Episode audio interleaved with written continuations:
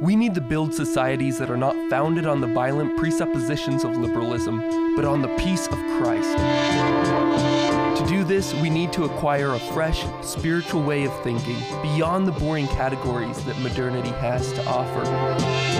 Catholic social teaching is this fresh way of thinking. I'm Jacob Farid Imam. From Post Liberal Thought, this is The Catholic Social Difference with Andrew Willard Jones. Andrew, we're starting off this podcast. Um, we're sitting down in my uh, library with a cup of coffee, and you started to say too many interesting things. So I'm starting us off a little bit faster than, than we usually do. You began talking about Pope Leo the Thirteenth's Rerum Novarum. People often assume that this is a place where the church begins its discussion on social doctrine. Yeah, 1891, right? And people will say the birth of Catholic social doctrine, the beginning of Catholic social thought, as if something radically new had happened. Like the church had finally realized that there was this thing called society and we had something to say about it, which is given Everything we've everything talked we've about. talked about and, and the very content of Christianity is a bizarre thought, right? like it doesn't, it's weird. It is strange, but no, it would seem to me that the reason why people make this assumption is because the church finally had an alternative system to fight against. Right. I think ideologies is a really important place to start Right. because it was something new to the modern world um, that you don't see in the ancient world. I, I think that there are some real, true categorical differences between what you find in, say, socialism compared to what the god kings of, of the ancient world believed and were doing. Right. And maybe we can discuss why that is. And that's Sure, a good place sure, why you think that is. Ideologies are systems of thought that claim to exhaust the world. If we contrast them with what, what you were talking about with ancient or medieval thought, mm-hmm. where there's always an, an understanding, or almost always an understanding, that the world that we encounter is not fully open to our control right? The world that we encounter always has layers of symbolism or layers of meaning that we're discovering, mm. that we're grasping after. Right. And we develop systems of thought that of wisdom really that help us navigate that world or try to make sense of it.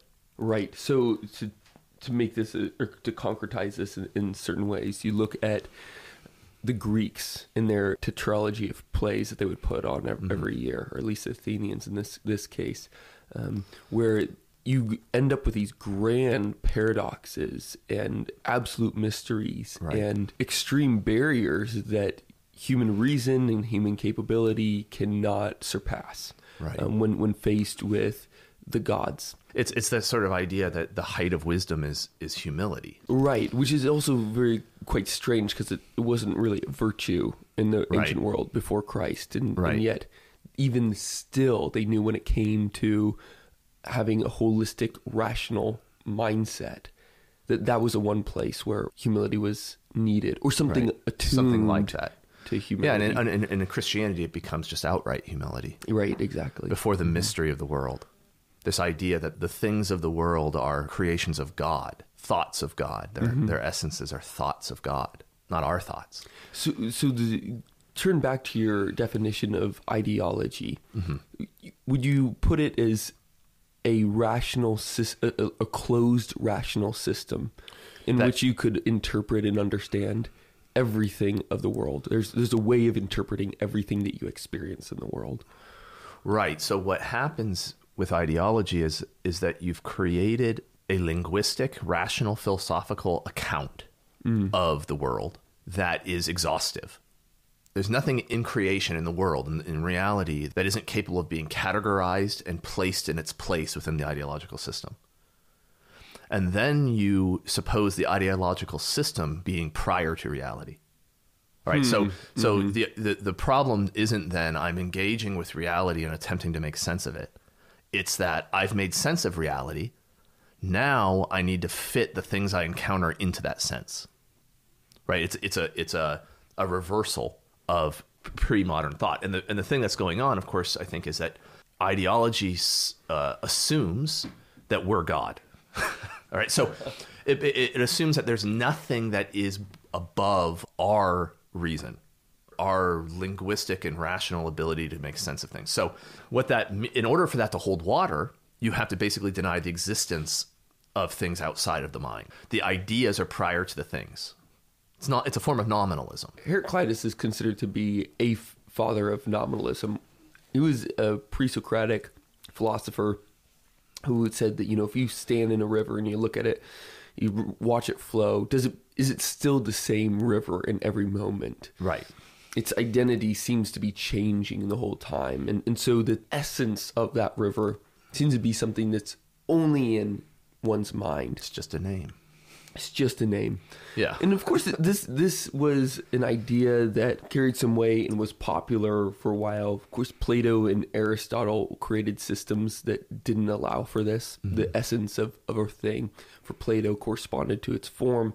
Aristotle, the essence somehow resided in the thing itself. But the first time that you have nominalism as, as a full blown system is actually in the Muslim world where sure the idea that was captured in the mind of Allah, but he could change anything at his own whim.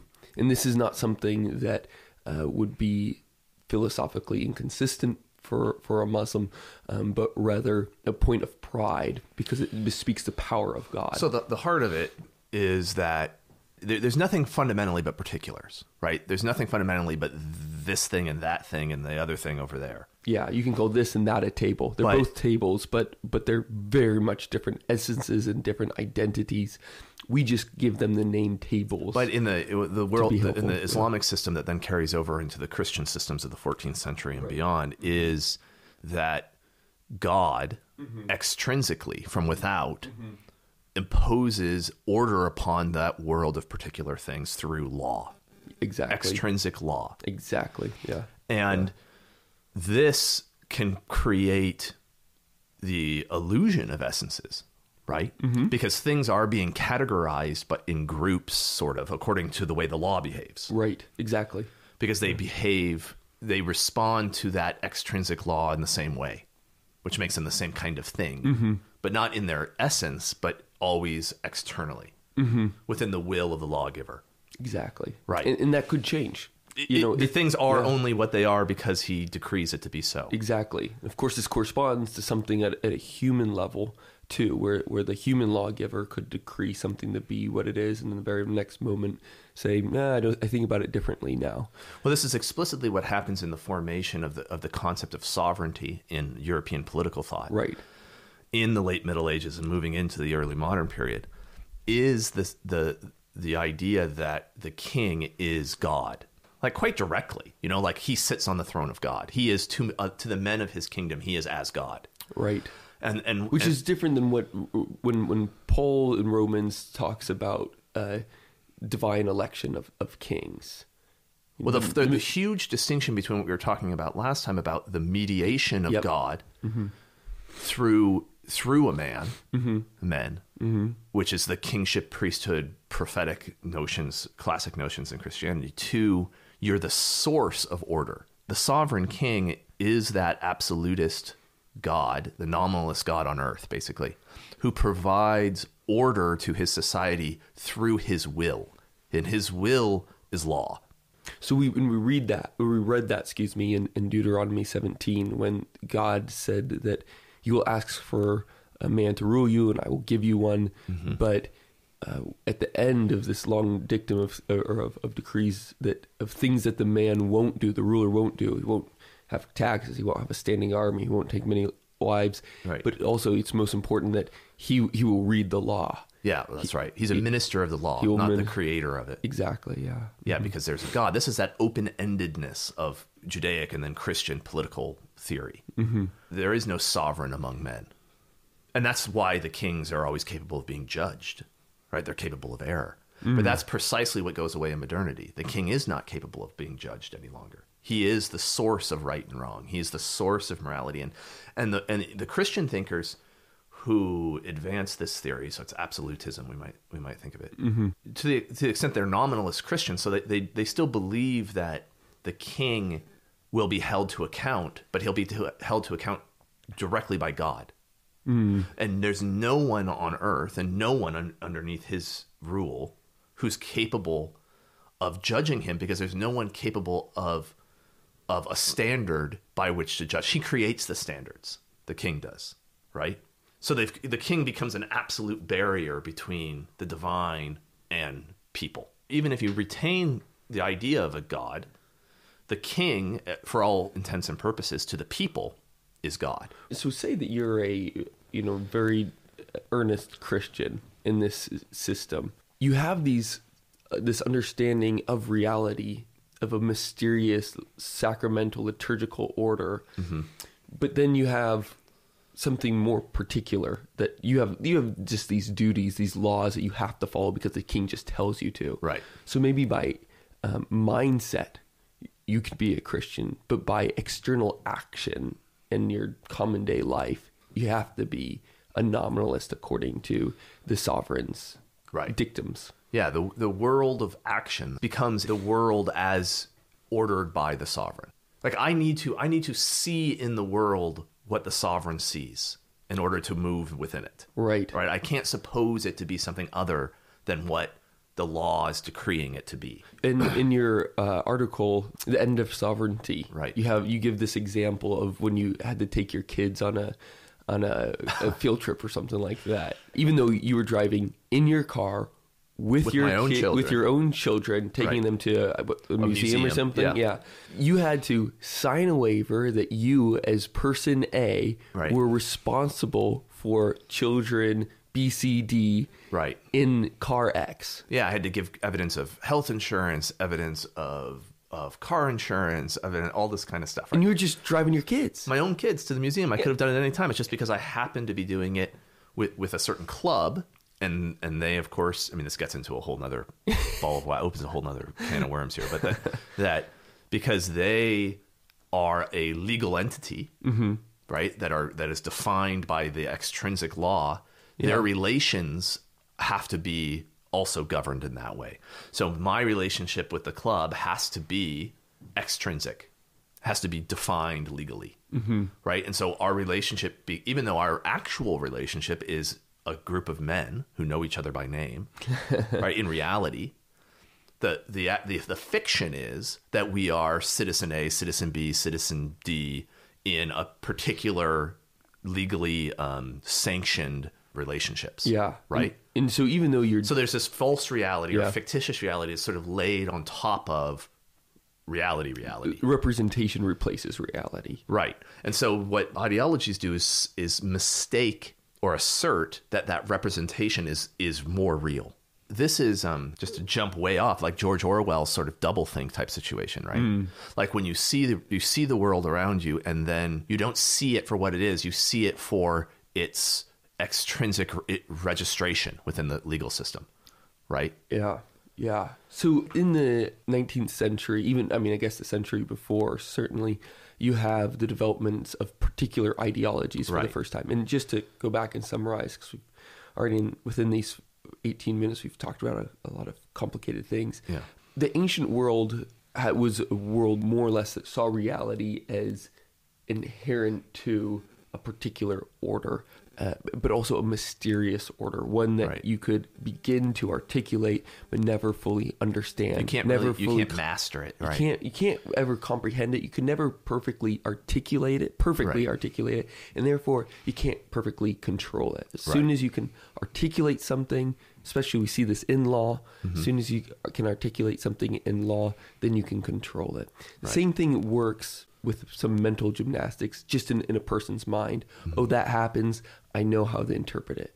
You know, Mm-hmm. Right. A happens. That's That's right. B or whatever. Right. What we find really in the Muslim world is championing this idea of nominalism. Is first there's there's not these mysterious essences that reside in the physical world, the No, it's just a natural big world. pile of stuff, It's a big pile of stuff that God Himself created, but also named and can Yeah. change the identity of Right. Um, at His whim.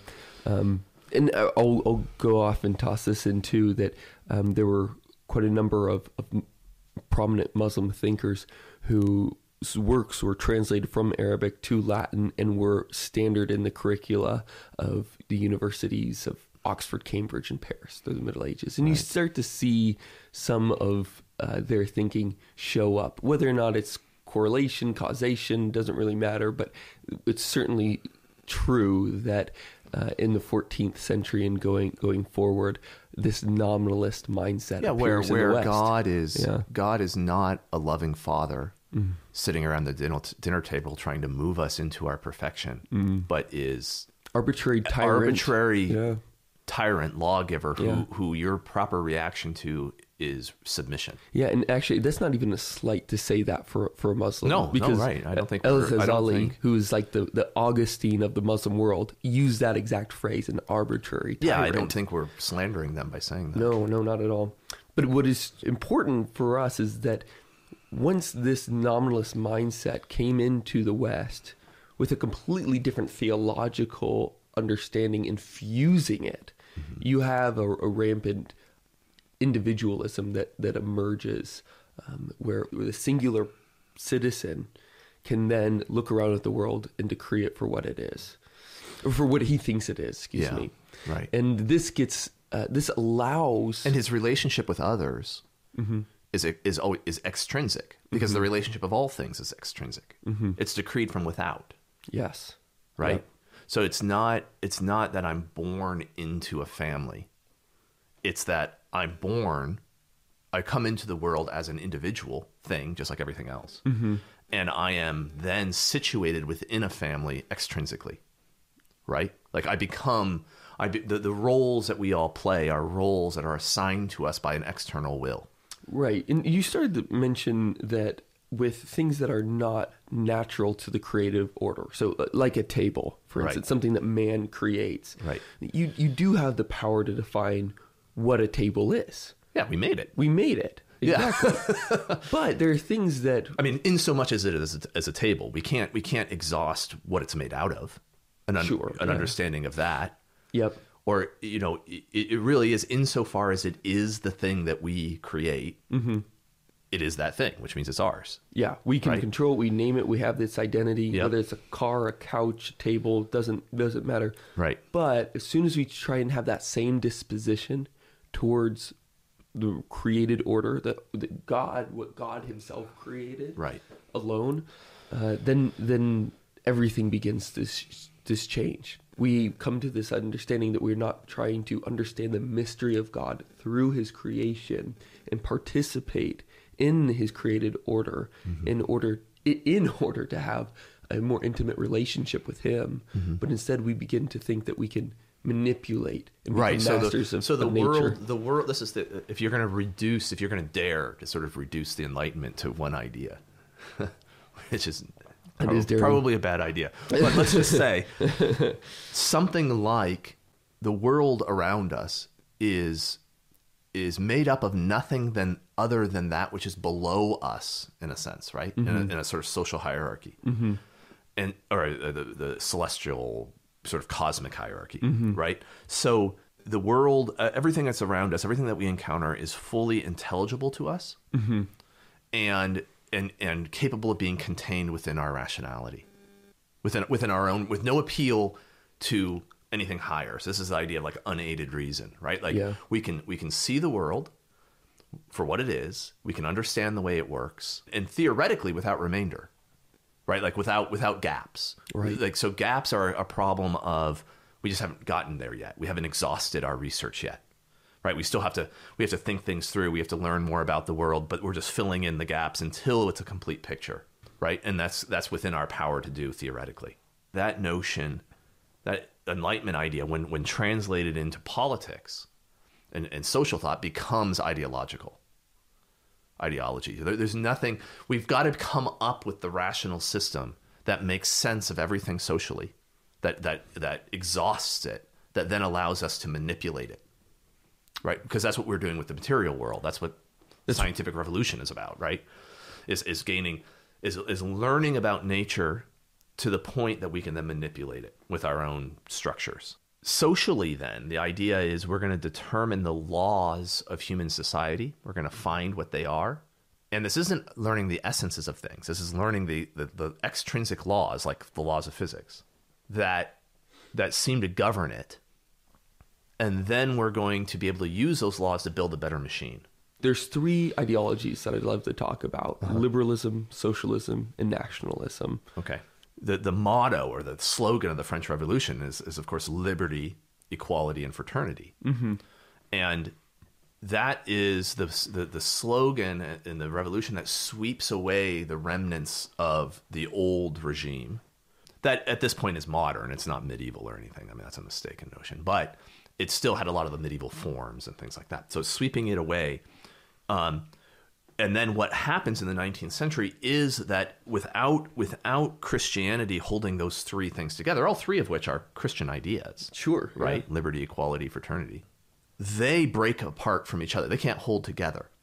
And so the ideals that underwrite the revolution and all the revolutions that come from the French Revolution, liberty, I think, becomes turned into the ideo- ideology of liberalism.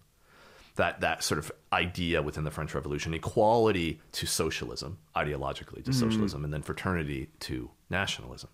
Well, I mean, how do you hold liberty, equality, and fraternity together?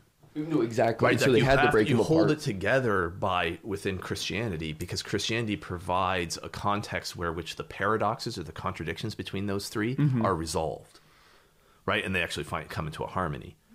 So once you get rid of the that synthesizing effect, they they become contradictory, Mm. right? Liberty and fraternity, like like f- individual freedom to do whatever you want, and love of neighbor, right? Like love constricts you, Yeah. right? They don't hold together, Yeah. right? But let's start with liberalism because it's the easiest for us to understand, and I think really it's the first. It's it's sort of the the king of the ideologies. Within liberalism, what is man? Is the question. And you know, we're going to be very simplistic here to make it simple. But basically the idea is men are individual actors, rational actors who are utility maximizing rational actors. So they they they are independent of each other intrinsically. They're just a mind and a, a person, right? Who is attempting to maximize his own um, subjective utility. So whatever it whatever it may be that he thinks is good for him to have, whatever it is. So the I mean it'll develop into utilitarianism, the, you know, the idea of the pursuit of pleasure and the avoidance of pain. Mm-hmm. But even that doesn't really tell us anything because pleasure is whatever happens to give any particular individual pleasure. Right, yeah. Right, and that can vary from person to person. A masochist could have a There's no and there's no than the standard to guy. judge between them, right? Because the, the the fundamental anthropology is a is a subjective rational actor. Rational meaning he pursues his ends of pleasure of utility, so usefulness, um, always by picking whatever course of action he judges to be best at doing it, best at fulfilling it. Hmm. Right. So it's a tautology. It's a definition right? So once you've defined man as a as a utility maximizing rational actor, there's no example, there's no counterexample that can be given that can't be made to fit. This is an axiom like geometry. Right. Yeah, absolutely. So it doesn't matter what you do, and people do this. It's like sometimes you'll go, "Well, what about Mother Teresa?" And their answer is, "Well, she thought that it was more in her interest to give her life over to caring for the poor than to not do it." And it's like, okay, Yeah, how many times right? have you heard, I mean, heard it- it's just it's just tedious. More in her interest. Yeah, I mean, it's it's um, it becomes it's like yeah, all you're doing is is sticking to a definition. So right? the, really, what you're, what they're able to do is put Mother Teresa and the most flamboyant frat boy in the, into the same category as pleasure seekers. Right. Yeah. Um, one just has a, a more uh, maybe a more sophisticated form of pleasure, or maybe just, um, but even that would be adding judgment to it. It's just different, Yep. right? Mm-hmm. Okay, so society then doesn't really exist.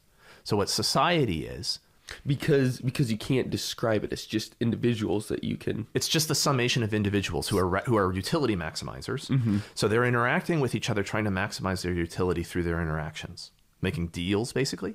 But you don't have a total order moving as as a whole, or or that can be described. Well, you can't. So if you introduce some sort of prior situation, so if you introduce, say, um, that the world that the individual comes into is a social world, sort of a socially constructed world to a certain extent. So his his choices are already constrained by society itself, by, by the by the, the constitution of the social order that he comes into, the, of the mores and culture that he comes into. You've now introduced a variable that liberalism can't deal with. Because then you have to say, well, is that order good? Or is it bad? Is it providing him with good choices or bad choices? Is it but right? You, you don't you don't want that.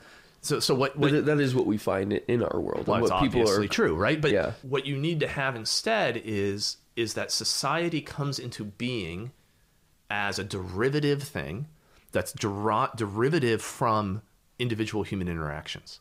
So this is where you get all the kind of just sort of obviously silly um, creation myths that the liberals give us uh, about like the state of nature and then the social contract and all of that.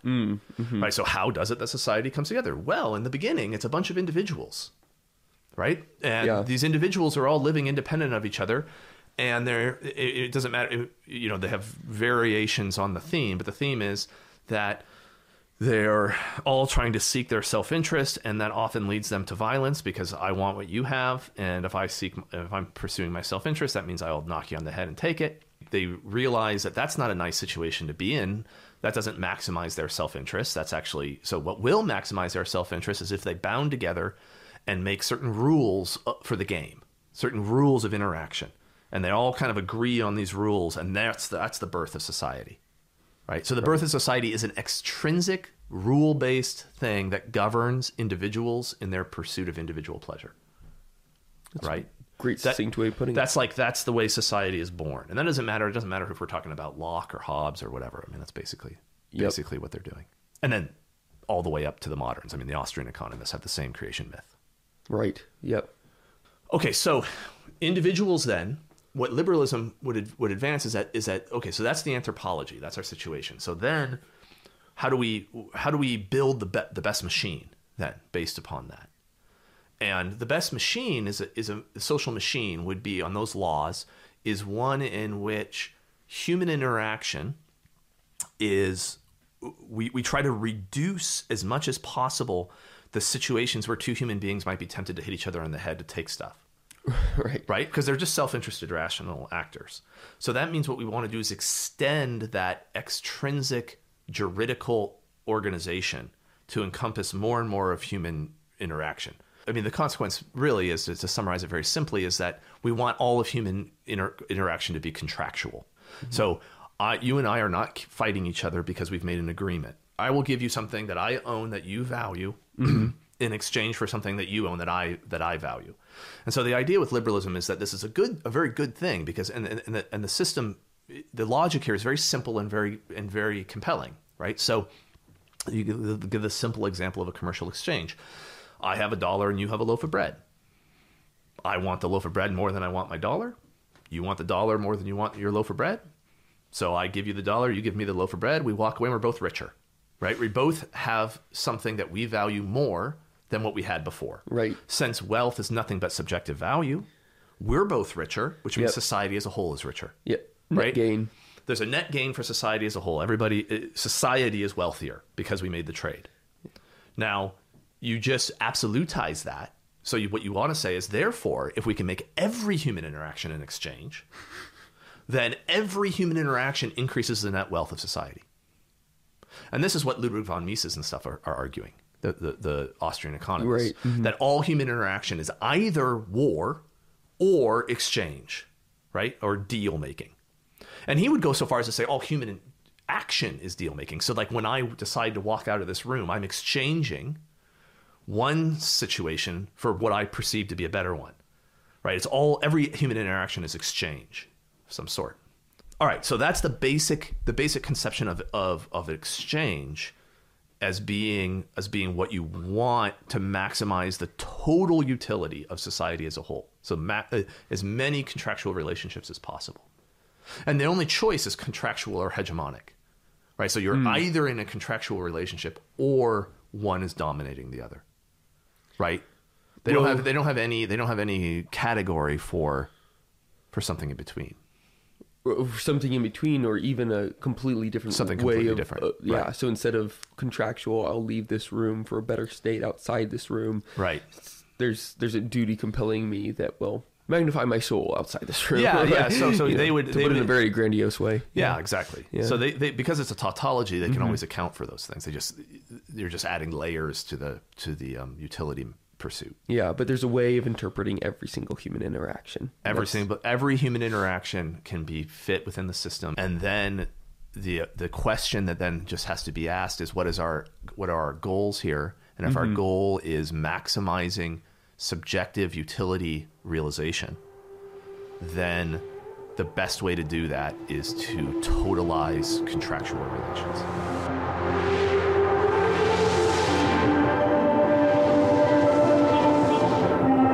Listening to the Catholic Social Difference. You can get our podcasts, our videos, and our print magazine for one annual membership cost, available on our website, postliberalthought.com.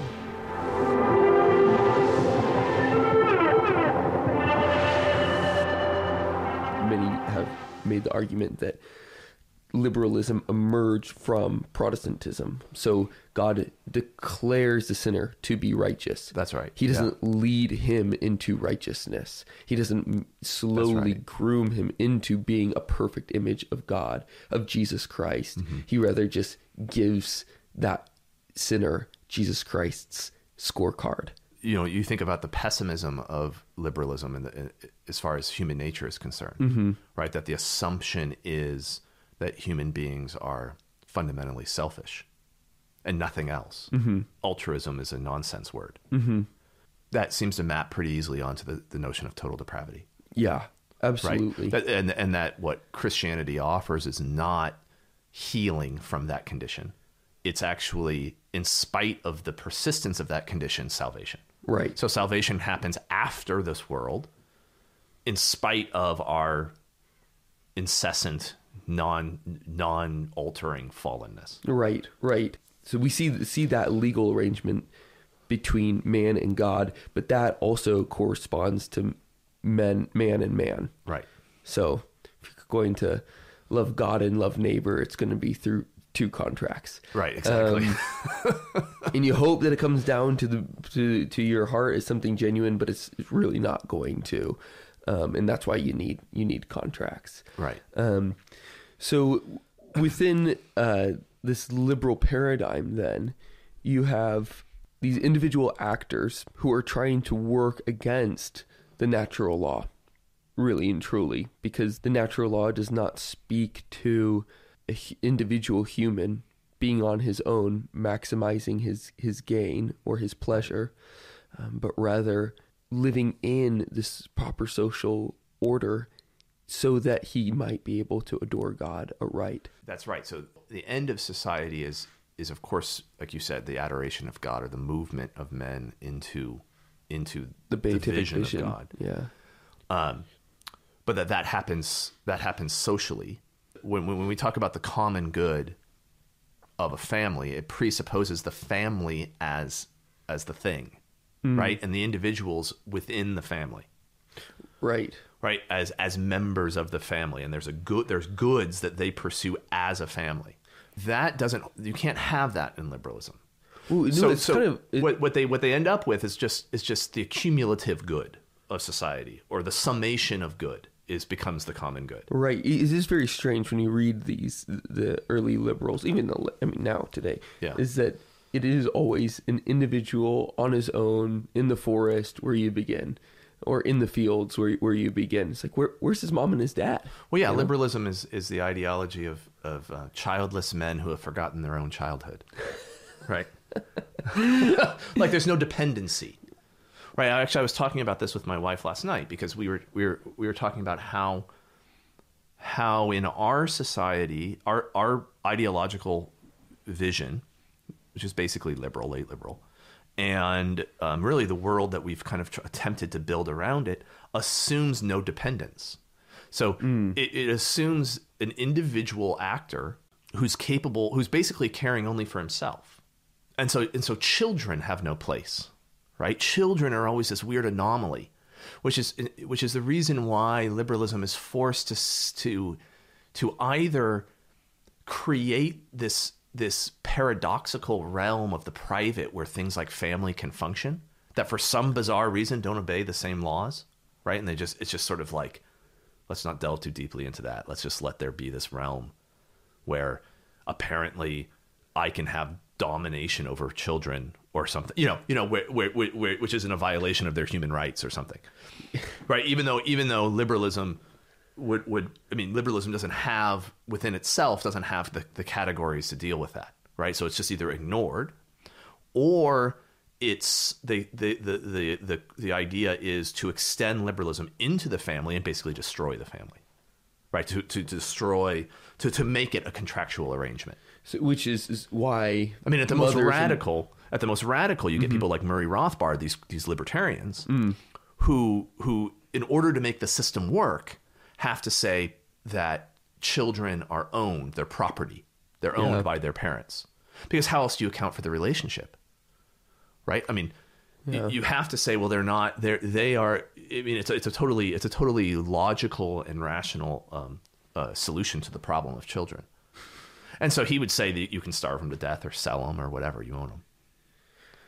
That's horrifying. But how else do you justify the parents' claim to them? Right? Aren't they just rational decision makers on their own? And just the fact that they happen to be less developed, it's like, well, if we introduce that as a problem, it's like, well, there's a whole bunch of inequalities in society. Some people are smarter than others. Some people are stronger than others. Some people are are have have different cultural benefits than others. It's like, isn't that just degrees on? Isn't the the the, the parent child relationship just an a sort of outlier of the same problem of inequality within society? And if we've introduced, then well, therefore, there's some sort of intrinsic relationship between those who have more power and those who are weaker like a parent with their children, well, then why wouldn't that be the case with someone who's smarter and someone who's less intelligent out in the world? And that then, when you and I come to make a deal and I'm smarter than you, well, then it would be a violation of that, of, of some sort of pre liberal principle for me to take advantage of you, right? But they can't, you can't admit that. You and I have to be equal out in the marketplace, out in the world. We have to be the same peers, right? now a libertarian we've talked you know mentioned brought up uh, the Austrians affair, but to go you know as far deep as you can with within libertarianism, right? Um, which says I don't want to uh, have the state rule me or control me. It's I just give me give me the free market and that that will do its job. Um, I think that that is still an, a place that we haven't quite touched on. How would how would you understand libertarianism within the uh, within the, the liberal social order when it pertains to politics. Libertarians, I think the libertarians aren't actually advancing a political philosophy. It's it's merely a policy recommendation, right? So they also they, they basically believe in absolutist sovereignty. So that they, they view the world as um, a bunch of uh, individual actors mm-hmm. who are moving within a regime that accounts for everything as property and that everything has is legally defined and has legally defined relationships with each other. Mm-hmm. And what they want is that universal power that uh, that affords universal rights and property uh, regulation to adopt a particular policy, which is to allow the individuals who are moving within it to pursue certain types of act- activities and not others. Right? Whereas other people view the same absolute absolute power, sovereign power, interacting with individuals and think different policies in order. But it's not a philosophical argument.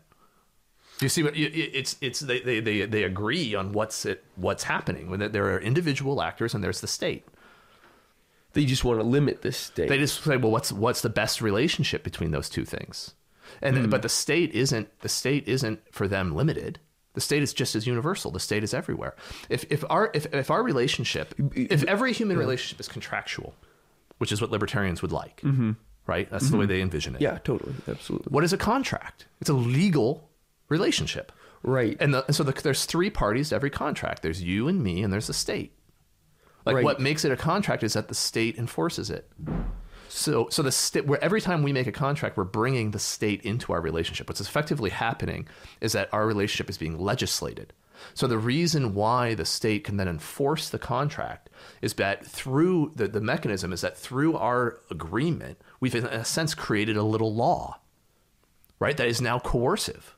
bearing the state's coercion. Right, right. So what we're, when you say all human interaction are, is is contractual, what you are saying is that all human interaction is political. Or if you take it to a, a real ex- libertarian extreme, if you don't obey this contract that we've made, then I have the right to punish you.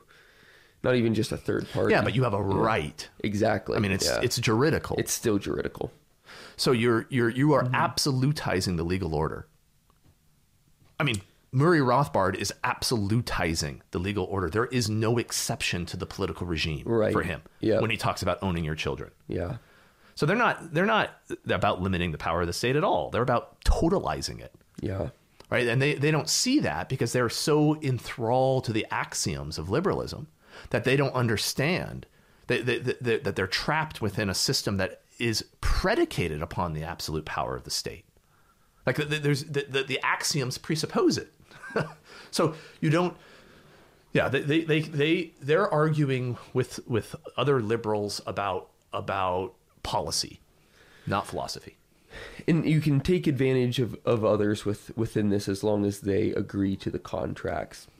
A major example of this is when we find that the subsistent farmers working within their their guilds and sharing with within their community have their land purchased by major capitalists Right. and corporations so that they can no longer provide for themselves and they're forced out of their land and into the factories. Right. That's the industrial rev- revolution. That's what happens. Yeah. Yeah. the liberal sort of story is that the industrial revolution okay so you, you, you presuppose these self-interested and rational actors and then you say well if, if, if the condition in the factories and the conditions in these new cities were, were so bad why did everybody go there? It was all voluntary. People traveled there. People assumed they agreed to the salary they were getting paid. And so with our basic idea of exchange that means they must have thought it was a better condition than what was what was preceding it. They were making rational decisions so they must have been better off. Simple. Yeah. the problem is is that is that it's not true. So so the problem is that is that the condition of the workers had already been um, conditioned by the rise of, of liberalism and, and capitalism. So what I mean is is that those subsistence farmers, those peasants, basically, who lived in um, customary ways of life, what what makes them eligible to move to the cities to become the proletariat is that that way of life is destroyed in the countryside and the way it's destroyed is by the commercialization of agriculture and, so and so what you what you have then so you, if you look at things like um, uh, the enclosure movement in in the, starting in the in really in the 17th century and then accelerating where these peasants are living in communities that have they're basically governed by customary farming practices so that their relationship to the land is not one of, of private property but one of of shared use basically according to sort of cu- customary regulations so the commons all this Right. land that they Okay. share so you That's might be a you might be a to. peasant who only who only sort of possesses a few acres for your own farming, but then you share in the use of thousands of acres, hundreds of acres, a forest, a stream, pasture land, right? The commons. And you and that's all regulated through through sort of customary use. So what it is is a is an economic system that doesn't doesn't suppose that all things are private property. There's this whole category of a private private property in the sense of something that you own that only you can use and you can use in any in any way you want is a is in a pre-modern world a category that's very very limited primarily limited to um, what they call mobile property like stuff like your shirt on your back. Right? So real property or real estate land is never that way almost never that way Right. it always has it always bears with it social obligations and so that's quite interesting actually because that goes back to the beginning of our conversation when we're talking about nominalism and realism that that the things that are properly made by God, the land, not the table, you Mm-hmm. Right. know, the the trees, not the couch, Right, That exactly. these things have uh, a certain relationship, or, or excuse me, that man has a certain relationship to these things that's different than the He things that he's pos- made. he- I mean, in the I think in the classical sense, he can't properly possess them. right, they're not his. They're not his. He all he can't even under he can't come to uh, to entirely understand them. All what he can do is is make use of them. This goes all the way back to Eden. I mean, come on, when we were talking about about having dominion and, and subduing and, and what that means is ordering the created world towards the worship of God, but not owning it. I mean, at, I mean, I'm going to go on a John Locke rant here, but John Locke, in his foolishness, actually gives an account of the Garden of Eden, where he interprets um, having subduing, having dominion as as working the land, working the the creation created order, so that you can come to own it, and basically build fences around it. Like he says this, enclosure is what Adam and Eve are doing, Oh my. right? So so they're they're creating private property. That's that's their. Oh my goodness, I just can't even believe you'd write that down. But he did, and that, the fact that people buy it is even crazier. um, okay, so yeah, so so there's there's a this is this is very confusing to modern liberals, right? Because because because modern liberals the ac- part of the axioms of liberalism is that all things are property, private property. And if you stop for a moment to think about our own world, can you think of anything that's not a piece of property? Anything? Well, yeah, it's hard if working within that system.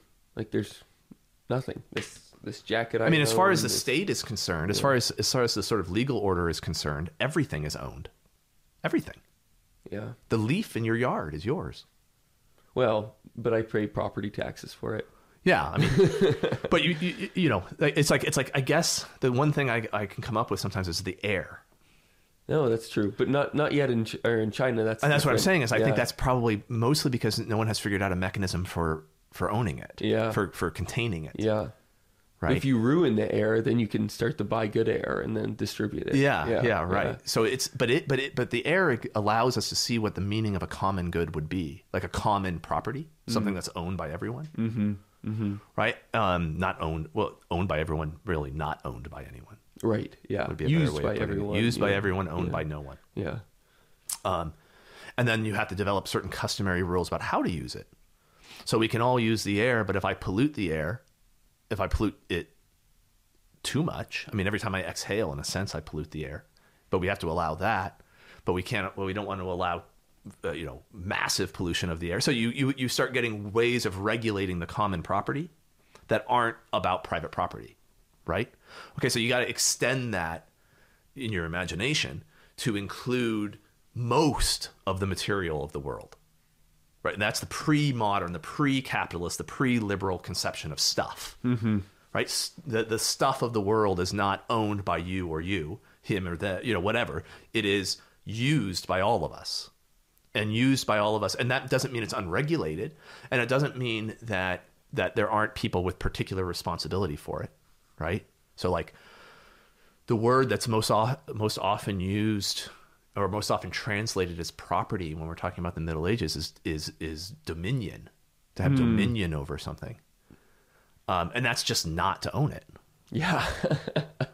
Right? I mean that that's that's that goes back to Adam. right. Um, to have dominion is, is to rule it in a sense, but Right. t- for its ends and for the common good, for the ends of the other people who are dependent upon it. So the lord of, of an estate doesn't own the estate; Right. he manages it. He manages it. Absolutely. and he manages it for the peasants who live on it right like he can't kick them off he they have rights they have customary they have you know they can use the forest for their firewood and he can't just decide they can't Yeah. he, they can fish in the stream and he can't he doesn't own it right even though it's his estate Right. that's not what it means for it to be his estate so then what? What? that's we- exactly what changes Okay. That's so so in the as we move into the water, modern world, the whole idea of enclosure was the no. In fact, he does own it. You know, so we've invented this idea of pri- we've extended the notion of private property from the shoes on your feet to everything theoretically, and now we're going to make that happen legally. So the way we do it is, it was we go, well, look at this common land here, the commons. Who owns it? That doesn't make any sense. No one owns it. It's like someone has to own it. The theory won't allow for no one to own it, right? Right. So who owns it? The Lord owns it. So let's enclose it and make it more efficient, right? So now that peasant who only owed, owned or possessed two acres of land but had hundreds of acres at his disposal now only has the two acres. right? No, you mentioned efficiency, and this is a really important part for the for our conversation. But where does that value, the value of efficiency, fit into the rest of the liberal framework? Well, it's actually it, this is this is where the, the liberal system is its most brilliant. Is that um, if you can absolutely if you can totalize self-interested and rational behavior, this is sort of Adam Smith's insight. Mm-hmm, So every every encounter is like you and I with the loaf of bread and the dollar. Yeah, Right. yeah. What you're doing is making it so that everybody is attempting to maximize their gain. So the the net the the outcome of that is is a highly efficient allocation of resources. Right. So if I have a dollar, I have a dollar. It's a limited resource. It's a it's a scarce resource, mm-hmm. and there's a whole series of things that I can buy with that dollar. I'm going to pick the one that maximizes my gain. Right. That I value more than the dollar the most. That's the best deal for me Right. right? And everybody's doing that. Well, that's exactly what I do when I walk into a coffee shop and I say which pastry I want or which coffee Yeah. I want. It's like, which one is going to make me happiest? Yeah. So what I'm doing though, what what because everybody's doing that, it becomes um, the resources. So so what sells the best becomes the best thing to have and to produce, so that you can sell it. So what people want the most Right. is gonna if you have the thing that people want the most, that's going to maximize your profit in the exchanges. You're going to be able to demand the most for it. Mm-hmm. So everybody's thinking that way. Everybody's basically engaged in the production of some goods and the trading of those goods. So if everybody does that, the effect is the the um, most efficient allocation of resources and most efficient production of of goods, right? So there's no denying the truth. Any opposition to liberalism can't be predicated on denying the truth of that. I mean, that's so. It, this is the problem that lots of socialists make is that is that they, they, they want to argue that socialism will actually be more productive and produce more wealth than, than liberalism, which is an absurdity. Yeah. Right. So it, it's obviously the case that this produces um, really does produce uh, sort of maximal uh, efficient allocation of resources. When it comes to agriculture, this is this is really important because agriculture is based on land and weather basically right? And so the comparative advantage or what's the most efficient crop for me to grow in one chunk of land is different than a different chunk of land right? It might be some place where wheat is what's what this land is the very best at growing wheat. And so i should grow wheat nothing else because i can trade for the barley Right. right? I can i can grow more wheat here than anything else which means i can trade for the beef. Where and some guy somewhere else where beef is the, his land and his weather conditions or whatever is most efficient for beef production. Yep. We'll do that and we'll trade and everyone will be richer. So division of labor. The division of labor, obviously, right? And that happens in efficiency. agriculture. Um, and so the, the, the, the, the movement of enclosure of the commons is directly connected to that movement. The, the, the efficient allocation of, of agricultural resources. So when this supply and demand is is perfectly met within the division of labor, when when I have the beef that you want, you have the wheat that that I want, then then everything goes well.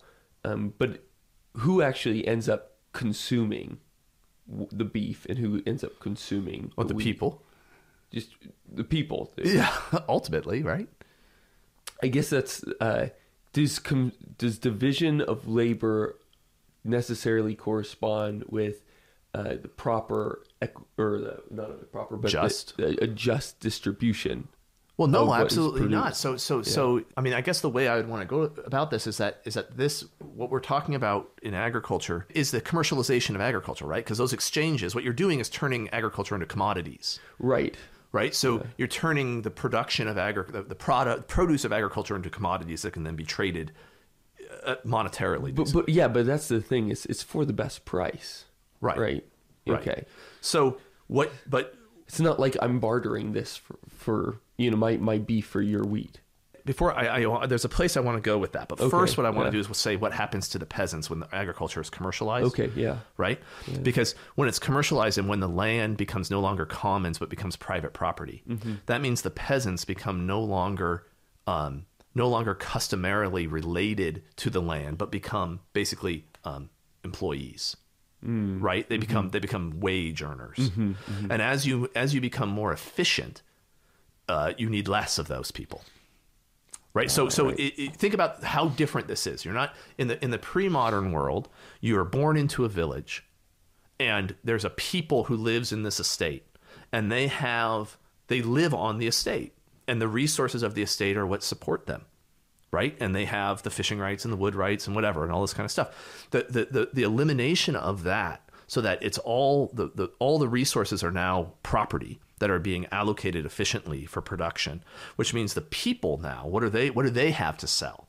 It's just their labor. Right? So they're selling their labor as farmers to within the system to their the, the now owners of the property. And they become just another commodity their labor becomes another commodity, just like the way the wheat is a commodity or the beef is a commodity or whatever. And they have no claim to the produce of this, right? They're just selling their labor. So you can literally sell time. Yeah, yeah. But I mean, this this has this is very productive. So a lot of the pro liberals will go, "Yeah, don't you understand the massive production of food that occurred because of this?" Hmm. Right? And it's like, yeah, that's absolutely right. The, there's a massive increase in the production of food, agricultural products, which fed the cities because what do all these peasants do now right they're, they're we, we get the emergence of this whole new class which is the rural poor which doesn't exist before in a sense yeah, yeah. in a sense sort of everybody's poor kind of in a subsistence environment but they're all they're all cared for yeah, yeah, yeah and so now we get the the emergence of a rural poor which are trying to make ends meet through wage labor uh, in the in the in agriculture commercialized mm. agriculture um just massive poor rolls. Like the British government develops a whole system of parish relief to try to deal with all these poor people, right, who are now can't find work. Um, and they uh, this is where we get the populations for the for urbanization for the for the creation of industrialization in, in the cities and the food the increased food production is what then feeds the cities Wow, that okay? is a so, vicious circle there. So, but the yeah. point is, is that yeah. that guy who goes to the city to, to to to get a factory job it's like, yeah, it, it's better than starving in the countryside. My goodness, yeah.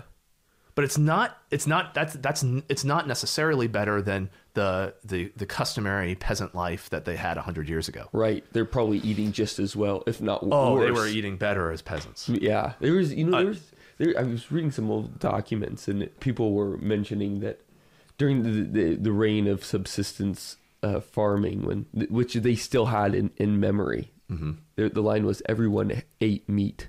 Yeah. yeah. Everyone ate meat. Yeah. no, I mean, okay, but but you asked about you asked about the justice of the allocation of the resources. I mean, I think the classic example is um is the is Irish the Irish potato famine. Where so, so usually the way that I hear the this story or like it was taught it growing up was that the subsistence farmers faced yet another famine, except this time they had a way out going to America. Right. And so yeah. it was it was So do you know that maybe it's less often told, but you have this famine going on. Uh, uh, millions are dying ultimately. Ireland was still exporting agricultural products to England to sell as the peasants were starving to death right? The peasants couldn't pay as much as the markets in London could pay for the products. So the, the, the efficient allocation, the profit maximizing allocation is to sell that product to England. Okay, so let me just make sure I get this. like, so the so the so the the people who used to work on the farms or work work the land, make their potatoes as well as herd their cattle mm-hmm. and eat their livestock. Right no longer owned any of this. The people that did, right, took the labor of those same people mm-hmm. and the things that they were producing, the crops that they were producing and the livestock that they were caring for. And instead of feeding them who who actually worked, worked the ground, it. they sold it. They sold it when right. all these people were dying because the only thing they could afford was potatoes. Yeah, because they had nothing to gain. They had nothing to sell but their labor, and their labor wasn't worth very much. That's diabolical. It is diabolical. Herbert Spencer, yeah, uh, famous liberal theorist, mm-hmm. often championed by libertarians and stuff in his theory. he he he would talk about letting the orphan die in the gutter as being an act of uh, the, the, the sort of the sort of toughness that allows that is for humanity's best interest.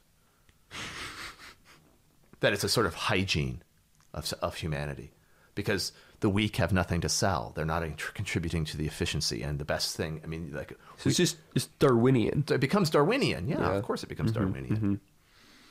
Yeah, no wonder he arises at this time. Yeah, it's all yeah, these are all interrelated movements. Yeah, yeah. But that, but that, but the see, you see, private, it, the extension of a certain notion of private property, socially, is is the is a sort of key idea. Hmm. Right. So if you have your private property and you're ra- raising whatever you can on it, you want to sell it for whatever you can get most for it, Yeah. which is a complete inversion of not only what Christ's commendation is in the Gospels of caring for your neighbor. Um, it's not only a complete inversion of the spiritual genius of the church, which commends the poor. Um, well, this is kind of an active fight fight against it for yourself, and in the process, you make your neighbors even poorer. Yeah, and it's um. It it destroys the very notion of justice, right?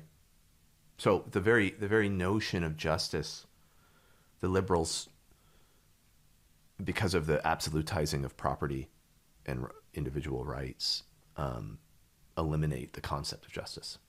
So for them, justice merely means not committing fraud. because that's the one thing that the one principle that they uphold is, is law and contracts. So if you if you So if you break that, if you break your contract, that's unjust. It's just evacuating all meaning from the word justice. They no longer have a concept of justice. wow. So this is what socialism is reacting against. Mm-hmm. you know? So we're Well, I mean, they're react. I mean, we haven't even talked about the urbanization, like what actually is happening in the factories. These workers are coming from the countryside into the cities to produce, um, to turn the raw materials of the world that are produced by now commercialized agriculture mm-hmm. or mm-hmm. mining into into products that are then being sold again on the marketplace, right? So the human labor is just one input in the factory among among all the other. In fact, the factory, the very logic of the factory is that it's a perfectly efficient machine, right? That's the that's the idea. And so human beings are just a co- literally, I mean literally a, a, a component of the factory machine, right? And they talk about them that way. The theorists of the factory talk about the people that way wow. One of the objectives for the efficiency of a factory is reducing the human aspect of the human workers basically. So you you want to reduce any realm for creativity or skill. Oh my and one of the reasons is because creative and skillful people become willful because they they they think of they have dignity in their work and they perceive themselves as having some stake in it. And so you want to reduce that as much as possible. And he and so that they're merely technicians of the machines oh right? Gosh.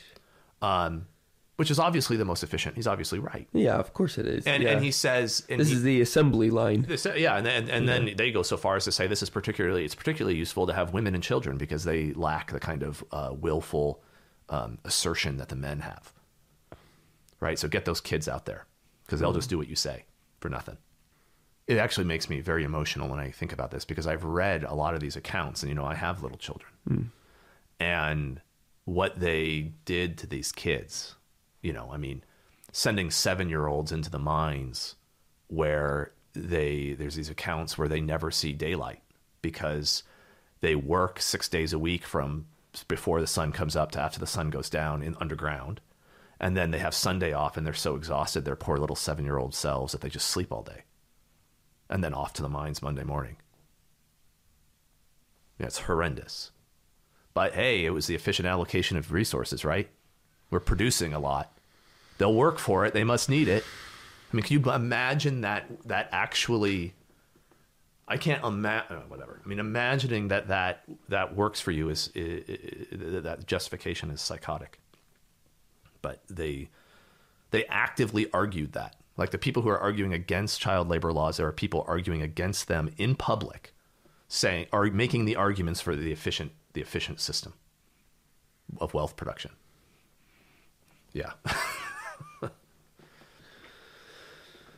So there's no no wonder that communism, socialism rose up.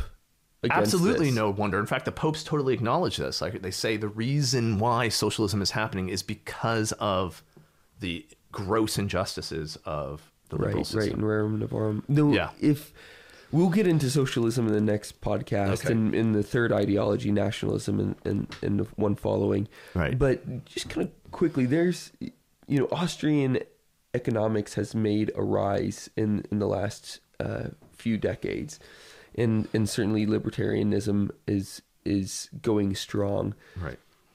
isn't what they want just a return to this this old system without such great state interference or, or I shouldn't put it like that. Government in- interference in government programs having the the free market and individual actors rather than the bureaucracy itself Yeah, um, I mean, I, stepping in.